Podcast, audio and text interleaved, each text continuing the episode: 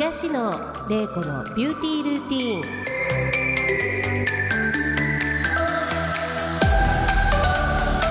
ン。皆さんいかがお過ごしでしょうか？東野玲子です。こんにちは。9月になりそろそろ秋の本番を迎えますがまだ暑かったり寒かったり夏と秋の間といった感じですよね。こんな時は体調を崩されている方多いと思いますが食欲の秋ですから美味しいものを食べて乗り切りましょう。それでは今回も東野玲子のビューティールーティンスタートです。この番組は株式会社コージーの提供でお送りいたします。さて相棒の紹介です。絶対夏バテしてないわけがない。細マッチョ美容系 YouTuber 車谷瀬名くん。はいよろしくお願いしよろしくおます願いします。いや僕夏バテ最近はもうしてないんですよ。本当に？うん。いやなんか結構スポーツドリンクをね今もアクエリ飲んでるんですけど、うん。を飲むようになってそれだけでもう解決されました。多分前回夏バテやばいって言ってたと思うんですけど。言ってた言ってた。もう今大丈夫です。もう結構あの顔色も悪かったもん。せ とあの時でしょ、うん。いや今でも良くないですか？いや一緒？いやね。でもピカピカしてるよね。またちょっとスキンケアはでもまあちょっと頑張ってるぐらい特別なことしてないんですけどで多分今腸内環境いいと思うんですよね。あやり始めた？やりました。ファスティング？ファスティングプロラボさんの。やった。はい、もういいね。めちゃめちゃ調子いいです。もうちょっとお肉つけて。筋トレします。はい、よろしくお願いします。では今回のゲストをご紹介させていただきます。新宿歌舞伎町商店街復興組合常任理事、ボランティア団体野鳥の会や NPO 法人グリーバードの理事など。歌舞伎町の街をきれいに美しくする活動もされていて美容室飲食バーホストクラブなどをやられていますスマッパグループ会長手塚真紀さんにお越しいただきました今回新宿に8月18日ルビ専門店というサロンを私オープンいたしました商売をするにも新宿も知らないといけないいや新宿を知りたいそんな私の強い思いで今回と次回の2回ゲスト出演を OK いただきましたたくさん新宿のカルチャーサブカルチャーなどを質問したいと思いますでは手塚真紀さんよろしくお願いいたしますよろしくお願いします。何か自己紹介どうぞされてくださいそうですね。あの歌舞伎町商店街振興組合ですね。あなんか間違えてました？いやでもねもともとあのー戦後に復興会みたいなので始まったのは事実なんですよ。そうそうなんですね戦後の焼け野原から商店街の人たちがみんなで集まって、えー復興なんとか会っていう名前でこう地元の人たちでこの町は作っていったんですよね。つまりあの行政とかがまだその戦後の時ってみんなに手が届かないじゃないですか。はいはいはいでそれを自分たちでどうにかしようって言ったのが歌舞伎町なんですよ。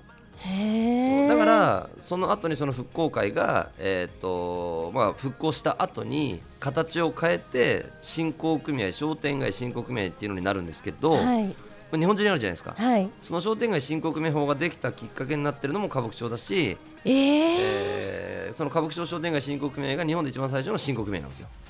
なるほど、歴史があるんですよ、ね。歴史あるんですねいいいい間違いでした。いい間違いですね。よかったです。えー以前、まあうん。歌舞伎町で私一度か二度伺ったことあるんですけども、うん。本屋さん、はい。ラブという、うんまあうん。うんそういうものをテーマに、うん。あの本屋さんをオープンしていて結構うん。マスコミとかも、まあうん。いろいろあのーそれほどヤフーニュースなどもね、はい。取り出さされてたと思うんですけども、そのきっかけなど、うん。ちょっとまあビューティーとラブってやっぱり私は紙一重だと思うので難しいことですね。なかなか。難しいですか？うん。すいません。なので、その辺を、あの、マキさんだったら、あの、言葉をたくさん知っているので。ちょっと絡めながら話していただけたらなと思います。なんか、うん、ちょっと自分の話になってしまって美からは離れてしまうかもしれないはい、ですけど、もちろんです。もともとその僕は1995年ぐらいに歌舞伎町に来て一人のホストとしてキャリアを始めました、うん、でそこから、えー2003年に、えー初めてホストクラブを出すのがこの会社のスタートなんですけど、えーで2003年からもホストクラブをやったりバーをやったり飲食をやったり美容をやったりってこういろんなことをやるような流れになっていったきっかけっていうのはもともと自分自身がホストクラブで働いていてホストをしていることがものすごく視野が狭いことだったんですね、だから、えー本当はその19歳の時にホスト始めて大学に行く代わりにホストで学ぼうと思ってたんですけどその後また今度はまあまあ鍵学校付きの普通の社会に戻ろうと思ってたんですよ、だけどやっぱりホストの世界っていうのはあまりにも偏った世界で、えー戻ることができなかった、うん。っていうような経験があったので、えー私の下で働くスタッフたちには同じようにこうホストしかできない人間にはなってほしくないなと思って、いろんなことをしだしたんですよね。もしくはホストを辞めた後でもじゃあバーをやりたいだ飲食やりたいだ美容がやりたいだっていう子たちにも道ができるようにっていう意味で。で、まあ、事業に興味がない人も結構いるんですよ、ううんちの会社とかだと、あのまあ、将来こう成り成り上がりたいとか事業したいとかっていうことでもじゃあそんな人だけそういう人だったらまあビジネスいくらでも教えていけばいいんですけど、うん。そうじゃなくてあとは大体9割ぐらいの子は売れなくてやめていくんですよねホストクラブっていうのは。9割も？9割ぐらいがやっぱ売れないですよね。1割ぐらいが売れて9割ぐらいが売れない子たちがいる。だからそこの1割の子たちは勝手に自分で考えるだろうと、うん。はいはい。9割の子たちに何ができるんだろうってことを僕はずっと考えていてでその子たちがこの業界をもし去っていったとしてもあこの業界にいてよかったなうちの会社にいてよかったなって思えるようなものは何だろうなって考えたらやっぱり子供の頃校長先生とか先生に、うん。なんか面倒くせえなって言われてたようなことだと思うんですよ。つまり教養を身につけるとか、えーまあ、社会常識を身につけるとか、うん。そういうことをちゃんとこの会社では、えー教えたいなっていうのがえー思いででその中で僕にとってその教育だったり教養っていうのは何かっていうと、えー我々はそのホストも含めてプロフェッショナルサービスをしていると。うん。1対1もしくはこうなんていうんですかね。相手に合わせた商売をするという。うん。でその時にじゃあどんな人がいい、えープロフェッショナルサービスができる人かって言ったら僕らにとっての価値観とすると、うん。相手が嬉しい時にちゃんとその人の喜びが分かる。うん。相手が悲しい時にその人の気持ちが分かるっていうようなのが僕たちにとってのそのなんていうんだろうな思いやりというか、接客なんじゃないかっていうことを考えた時に、人の心のそういう機微に気づけるようになるのには一番はやっぱり本だろうと。本を読んで、はいい、ろんな人の気持ちを知るとか、い、ろんな人の人生を知るとかっていうのが一番その勉強になるんじゃないかっていう思いでうん本屋を始めました。なんか情緒的なやはりものが大切なんだなっていうのをやっぱ気づいたっていうことでか、そうですすね。そうですね。うん。まあ幼稚園で学んだようなことですよね。言い方はあれですけど。だからやっぱうまくいって成功せろなんていう教育っていうのはなかなかもう、うん、それこそさっき言ったように何パーセントのやつにしかうん。かなわないものであってうん。かなわないみんなにもちゃんと培われるようなものうん。を教育するのがなんとなく係かなとは思ってますけどね、私は。なるほど、なんか玲子さんもうん。よく本のことはおっしゃってるじゃないですか、はいはい。本を読みなさいと。はい。よく言ってると思うんですけど、うん。今回この「ラブっていうて題材にしたので、うん。例えばどういう本が置いてあるんですか？たくさんある中で。ありましたありました。あでもね200冊ぐらいの選書にしたんですよね確か。すごい少なくして。でもうでも今もうそのなくなっちゃったんですけど本屋は、はいは。い。まあ、でも大体愛につながるんですよ。どああ確かに。そう。だから何かの専門書苔の専門書でも苔に対する愛がなければ多分書かれないしとか。確かに。そう、そうですね、うん、人と人の例外だけじゃないんですよね。え当時ってマキさんが選定し,、したりしてたんですえっとね一緒にみんなでやりましたね。プロの人も入れて。だから家族愛だってそうだし動物愛だってそうだしとか、もうぶ物に対してもそうだしとか。だ大体ほ大体愛になるんですよ。はいはい。確かに。深い。ずるいっちゃずるいよね、はい。それをこう来たお客様に選ぶのがそのホストの男の子だったっていうふうで話題になって。そうです。へー。うん。うんホストでも週に1回輪番でやらせてたんですけど、まあ、嫌がるしうん。やらないしあと勧めの方もすげえ簡単なはいはい。本しか勧めなかったですね、ちょっと想像できそう。失礼かもしれない。うんもうすごい興味本位なんですけど、そのさっきおっしゃってた1割と9割でいうと1割に入る人と9割に入る人、うん、何が違うんですか？多分うんちゃんと遅刻しないで、えー言うこと聞いてればいいんじゃないですか、言っちゃえば本当にそれだけで、うん、だと思いますけどね。なるほど。うん。だってマニュアルがあるわけじゃん、うん。成功してる人もうとにかく真似ろ真似ろ真似ろ、はい。真似て真似て真似た真似てもう100万回真似た先に独自性ってできるんだよ、はいみたいはい。はな哲学なんだと思うんですけでど。もそうですね。あとは結局その人対人だから、はい。うん。ちゃんと自分が真面目にこの仕事に向き合っていて売れたいんだ、えーっていうことをちゃんと丁寧に説明できればまあどれぐらいのお客さんと出会うかわかんないですけど100人のお客さんに出会ってもどんな売れっ子でも多分10人の指名もらえないと思うんですよ。はいはい。だから90%が振られる仕事なわけですよ。はい。それに慣れなきゃいけないんですよねまず。でじゃあ超売れっ子が100人と出会って10人の指名をもらう。じゃあそんなに売れっ子じゃないイケメンじゃない子が100人と出会って3人にはい。指名をもらうってそんな差じゃないじゃないですか、はい。うんだからそんぐそのぐらいの差なんですよ所詮。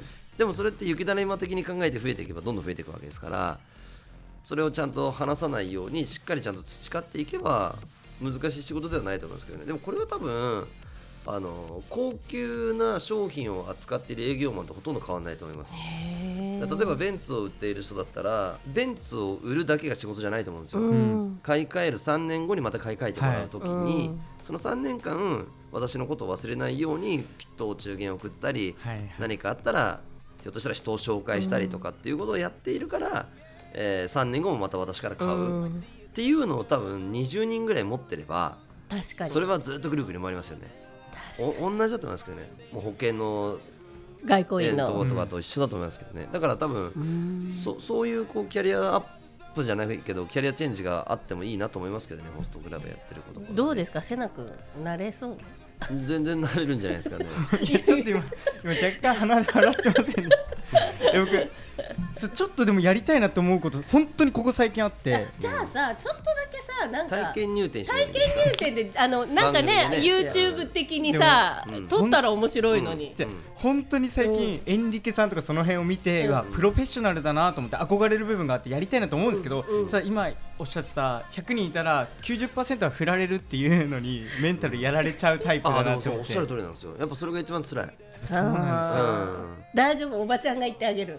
あ桜やってくれるやってあげる。もうわープラクーとか言っておばちゃんがやってあげる。大丈夫。プレーじゃないですか。ホストとホストに期待したのホストクラブでやる。で実際顔その内あー今の話で言うと内面美重要だなと思ったんですよ、うん。その人間性というか、うん。で外見美というかうん。顔のかっこよさ美しさみたいなのは、そんな実際関係ないんですか、重要だと思いますね。重要なんですね、うん。だって可能性が広がるじゃないですか。はいはい。そっちの方が。そうだえ顔だけじゃダメですよね？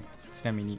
いやでも別に今 SNS で顔だけでもいけると思いますよ、そういう時代なんですね、うん、会えるだけでラッキーみたいな。はいはい。ああ本物だみたいな。えだから例えばばエンリケちゃんとかがあその現役の時なんて接客なんかほとんどできなかったと思いますよ、忙しすぎて、うん。えどの席もシャンパンが入っていってはありがとうね乾杯しかやってないと思いますよでそこで写真を撮って俺エンリケと飲んできたっていうおじさんがたくさんいたっていう、いやビジネス5分5モデルですよ分私行ったことあるけど、はいはい。名古屋だから。地元じゃん。ーそれで行ったけどそのため5分よ。うん。そのためにみんなシャンパンおろしてるねだからそこでじゃあ人間性まで出せるかって言ったらなかなか難しいですよね、えそのためにお金使うんだちょっと思っちゃいます。ねでもでもエンリケさんと友達の私が、はいいけてるって思う人もいるわけですよ。あー、うん。確かに。だからえん瀬名君と同じだよそうそう。そう瀬名君と私は、はい。私いけてるそうそうそうそうそうそう。なるほどね、うん。でさらにお金も持ってそうじゃないですか、はいはいはいはい。シャンパンこんな入れましたって言えば、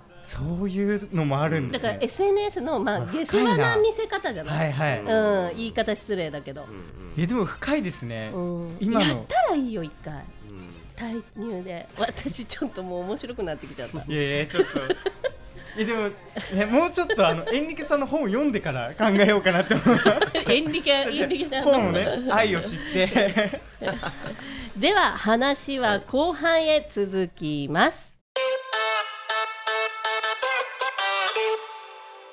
東野玲子のビューティールーティン後半も引き続きスマッパグループ会長手塚真希さんをお迎えしてお話ししていきたいと思います。はいよろしくお願いしよろしますくお願いします、なんかもういきなりなんですけど、はい。先ほどオフのね休憩の時に、うんあの造形美とかって歴史関係してるよねって、美を追求したら歴史を学ばなきゃダメだよねって話をしてたと思うんですけれども、うん。うん。それでふと思ったのが今、その僕が知るホストの世界ってなんかかっちりなんかすごい髪の毛セットしてスーツでみたいなのからうん。今ネオホストとかちょっと前から言われたりしてるじゃないですか、はいなんかちょっとなんていうジェンダーレス系というか、そういったのもなんかうん関係してるのかなと思って、うん。なんかどういうふうに変遷したのかなって、そうですね。もともとはい。スーツきっちり着て、なんていうのかな男らしい感じのホストクラブのイメージっていうのはもうもはや20年ぐらい前の話で、はいはいはい、うん。で変遷していく理由って多分その美の価値観が変わったっていうことよりも、はい。美ってまあ人に対してのかっこいいとか、まあ可愛いらしいっていうものって、相対的なものじゃないですか、はいはい。でホストクラブがじゃあ今みたいにカジュアルになっていった大きな流れはホストの採用に関わっていて、はい。その採用するときにスーツを着て出勤するっていうハードルが結構高くて。なるほど。そう。はい。そうすると私服のホストクラブってなるとそっちなんだ。なんかチャラチャラその辺で遊んでた私服でそのまんま出勤できるんですよ、ねはいはい。うんでそのまま帰れるんですよ、はい。で昔のホストクラブって例えばヒゲがダメピアスがダメ、えーみたいなこうネクタイしなきゃいけないみたいなはい。昔のな、流れだったんですよね、はい。それがどんどんどんどんこう緩いうちは緩いんだようちは緩いんだよっていう流れがまずできていったことが一つある、あとはそのジェンダーレスみたいなのが多いっていうのはなんとなく韓国の流れが多分あると思っていてえ確かに。韓流が好きな女の子とか好きな男の子みたいな両どっちもそのファッションの流れで言うと例えば、えー女の子のもいろんな雑誌があったりとか男の子のいろんな雑誌があるじゃないですか、はい。その中で多分一番ファッションの系統でハマったのが韓流のビッグバンドかなと、はいはいはい。うん。あの辺りから多分よりそっち側に寄ってったんですよね、へでそれにそれがすごく好きな子たちが集まるようになってったっていうのはちょっと流れとしてあるかもしれないですね。え今ってスーツかっちりのホス一トさん件もないです。え一そう件もないですね。うん、みんな私服ですね、そうなんだ、うん。なんかイメージ的にはジルバを踊ってとか昔のホストってなんかこうおじさんがうんその要は女性経営者だったりとか、すごい方のマダムだったりとかが社交の場で遊ぶっていうイメージが多かったんですけど、うんうん。今若い女の子が会えるアイドルにうん。会いに行くっていう感覚に変わりましたよね、うん。ホストクラブで。へだそれも多分ホストクラブが変わったっていうのも所詮そのホストクラブとか、まあ、水商売っていうのは社会の受け皿でしかなくて、はいうんで一番その要は若い女の子たちが飲みに行けるきっかけになった。まず一つは1990年ぐらいから、まあ、遠行ブームがあったんですよ。ブルセラだったりとか。うん。でその1990年代ぐらいの時に遠行を始めた子たちっていうのはどっちかっていうとクラスでイケてる子たちだったんですよね。イケてる子たちがブルセラショップに行ってパンツを売ったりとかすると、はいはいでやっぱイケてる子たちがそういうことやるから他の子たちもみんなやりだしたって文化があるでその先に何があったかっていうとその子たちが18歳に超えた時にはそのまんま風俗嬢になる子がすごく増えたんですよ。でバブル崩壊もあってで景気も良くなくなっていった時に、90年代はすごく風俗が増えていった。でその若い風俗嬢たちが通う仕事終わりに行く場所がホストになったっていうのがまず一つのホストがすごく増えた時のきっかけ。えでその時のホストクラブっていうのが多分今おっしゃってたみたいなもともとの、えースーツ着てバリバリダンスしてるみたいなところから、えークラブの2部貸し。1時まではお姉ちゃんのクラブをやってるんだけど1時以降を2部で貸す。ホストクラブっていうのがめちゃめちゃ増えて。あ箱貸しをしてたん箱です貸しをしてたへー。でそこの深夜にじゃあクラブのキャバクラとかクラブが終わったお姉ちゃん、えー風俗が終わったお姉ちゃんが遊びに行くっていうのでまあ結構カジュアルなホストクラブが増えていったっていうのがまず一つのきっかけ。うん。でうんそこからまあ徐々にバーって増えていってでここ10年前ぐらいからはもう完璧に SNS で SNS の何が一番大きいかっていうと我々がそのアイドルとして会えるアイドルになったっていうことよりも女の子たちがパパ活ができるようになったんですよね、SNS はい。だからキャバクラで一生懸命働いてる風俗で一生懸命働いてるっていうのも結構気軽に日本中からお客さんをパッとゲットしてパパ活で大金を得る子が増えたっていうことがさらに今回のコロナで加速してるんですよ。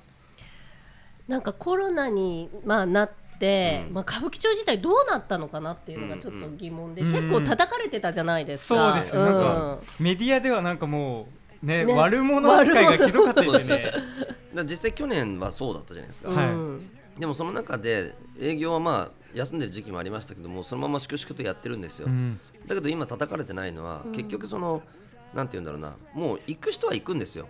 あの行く人で実際に、えー銀座のクラブとかは今売り上げが下がっている、はい。でも六本木も新宿もキャバクラ売り上げ下がってないんですよ。えー。だからもともと別にこのコロナの状況でえ人目を気に結局ここのコロナの問題ってコロナになるかならないかっていうよりも周りの目じゃないですか、うん。周りの目が関係ない人たちが今キャバクラにもホストクラブにも行くようになっている、でそこに意外にお金が集まってるんですよね。おそらく多分今なんとなくこう成金の社長中小企業の社長で儲かってる業種とか絶対あるんですよ、そういう人たちは全然キャバクラに行くだろうし、さっき言ったようにその今パパ活。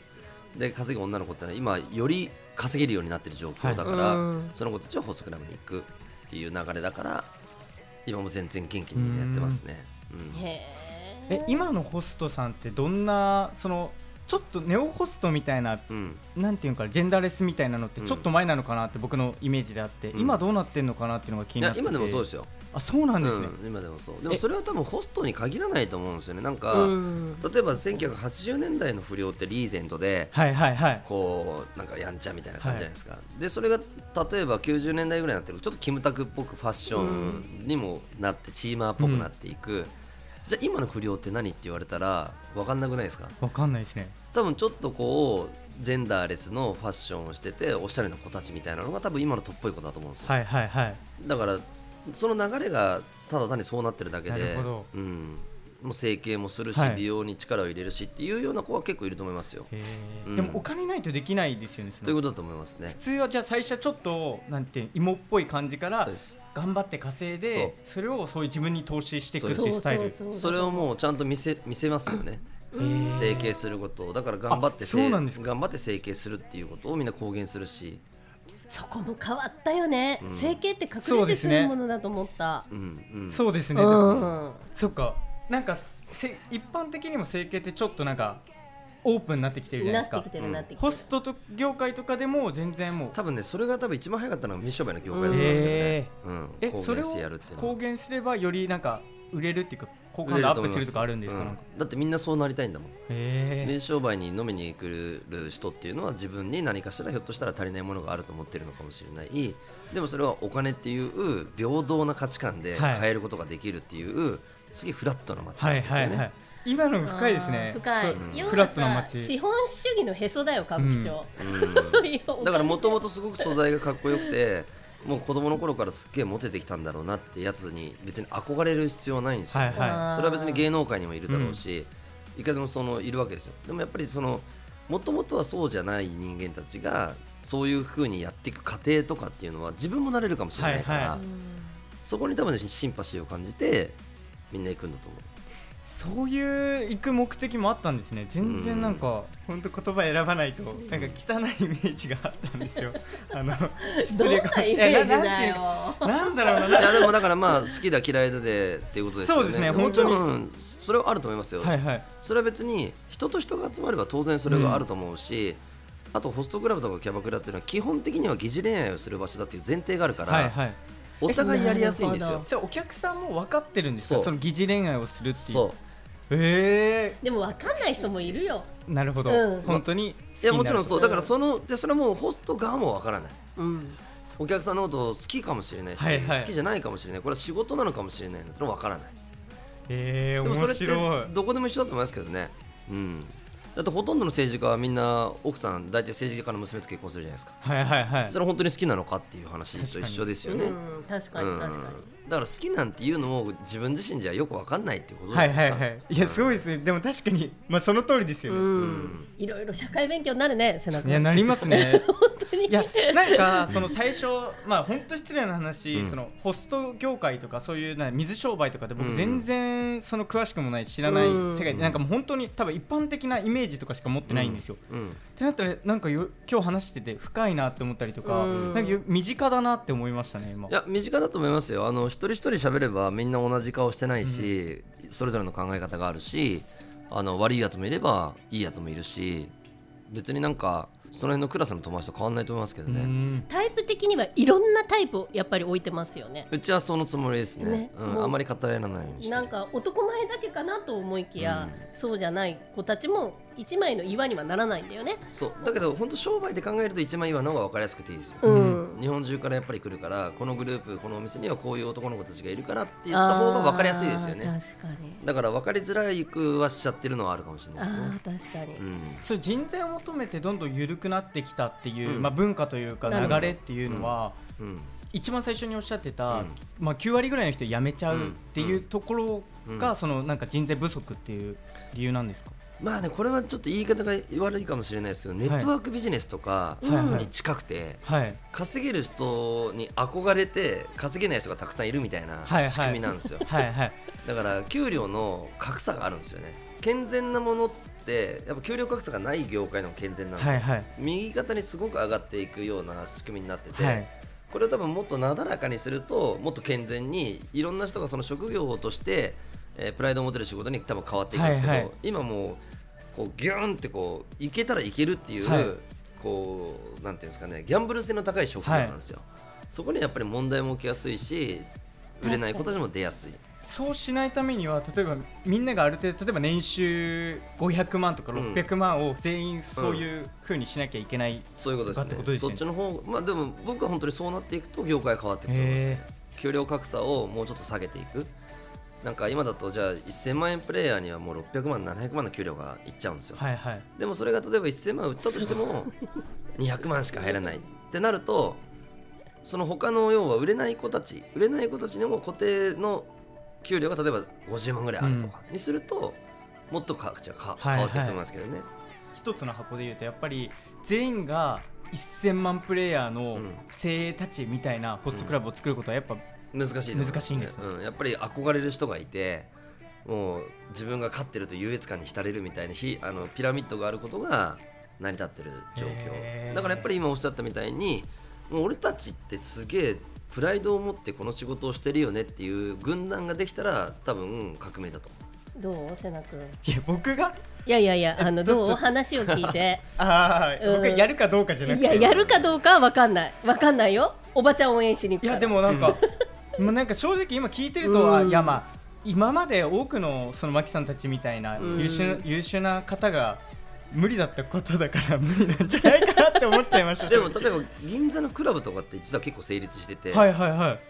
まあ、60歳70歳のママさんでも要は売り上げがあるっていうのは、えーまあ、アルバイトというか担当じゃないお姉さんたちもたくさんいるわけじゃないですか、はいはい。ヘルプって言われる人とか、その子たちが例えば僕がお客さんとすると同伴するわけですよ、はいでも売り上げはそのママさんにつくわけですよ。僕が担当ママだとすると。うーん。じゃないですか。あじゃあ同じようにぎあの祇園もそうですよね。うん。祇園も結局要は舞妓さんや芸妓さんに、はいあ舞妓さんには売り上げつかないから。でもじゃあ舞妓さんは、えーお店がちゃんと生活費も何からも教育費も全部上げてる。で銀座も結局そのヘルプの子たちの質がどんどんどんどん上がっていく。その子たちの固定費を上げて上げるけれども売り上げの部合の責任を取るのはそのママさんなんですよ、はいはい。ってなっていくと、まあ、そこの最低時給っていうのは上がりますよね、はい。だからできてるとこはできてるんですよ。一人でさ今会社やって YouTube やってって、うん。気楽やな。いや一人は一人で戦う そうやそうや守るもんもなねるけどうでもでも僕そっちの世界の方が厳しいというか無理だなと思ってこっちにいます協調性やろ？そう、ん。そっちの方が難しい。わかる。うん。瀬名君はわかる。しかもそのプライドの話とかもメンタルやられますもん。あの 9, 9割振られるとかもそれもそうだし ホスト同士のそのなんていうんですかいざ戦いね今日もう1位取らなきゃって。本当きついもう競争社会じゃないですか、うん。でも同じように美容 YouTuber の男の子とかいるわけですよね、はいはい。でやっぱどっちがこう人気だとかって勝手に周りが言うじゃないですか、はいはいはい。同じだと思いますよ、うん。じゃあ。ちょっと一回介入でさメそうンタルですねを強くするために瀬名はそうですよ。今の仕事にも生きるかもわ生からないきるかもしれないしあの変な話裏でさその子たちのメイクしてる可能性もあるじと確かに。いや内勤さんみゃんたいな。ナイキさんみたいな。じゃあわかりました。まずあのエンリケさんの本を読んで考え直します、はい先ではそろそろ時間になりましたので今日はマキさん、はい、ありがとうございました。また。次回も出演よろしくお願いいたします、はい、瀬名さんありがとうございます。それではまた次回この時間にお会いしましょう。この番組は株式会社コージーの提供でお送りいたしました。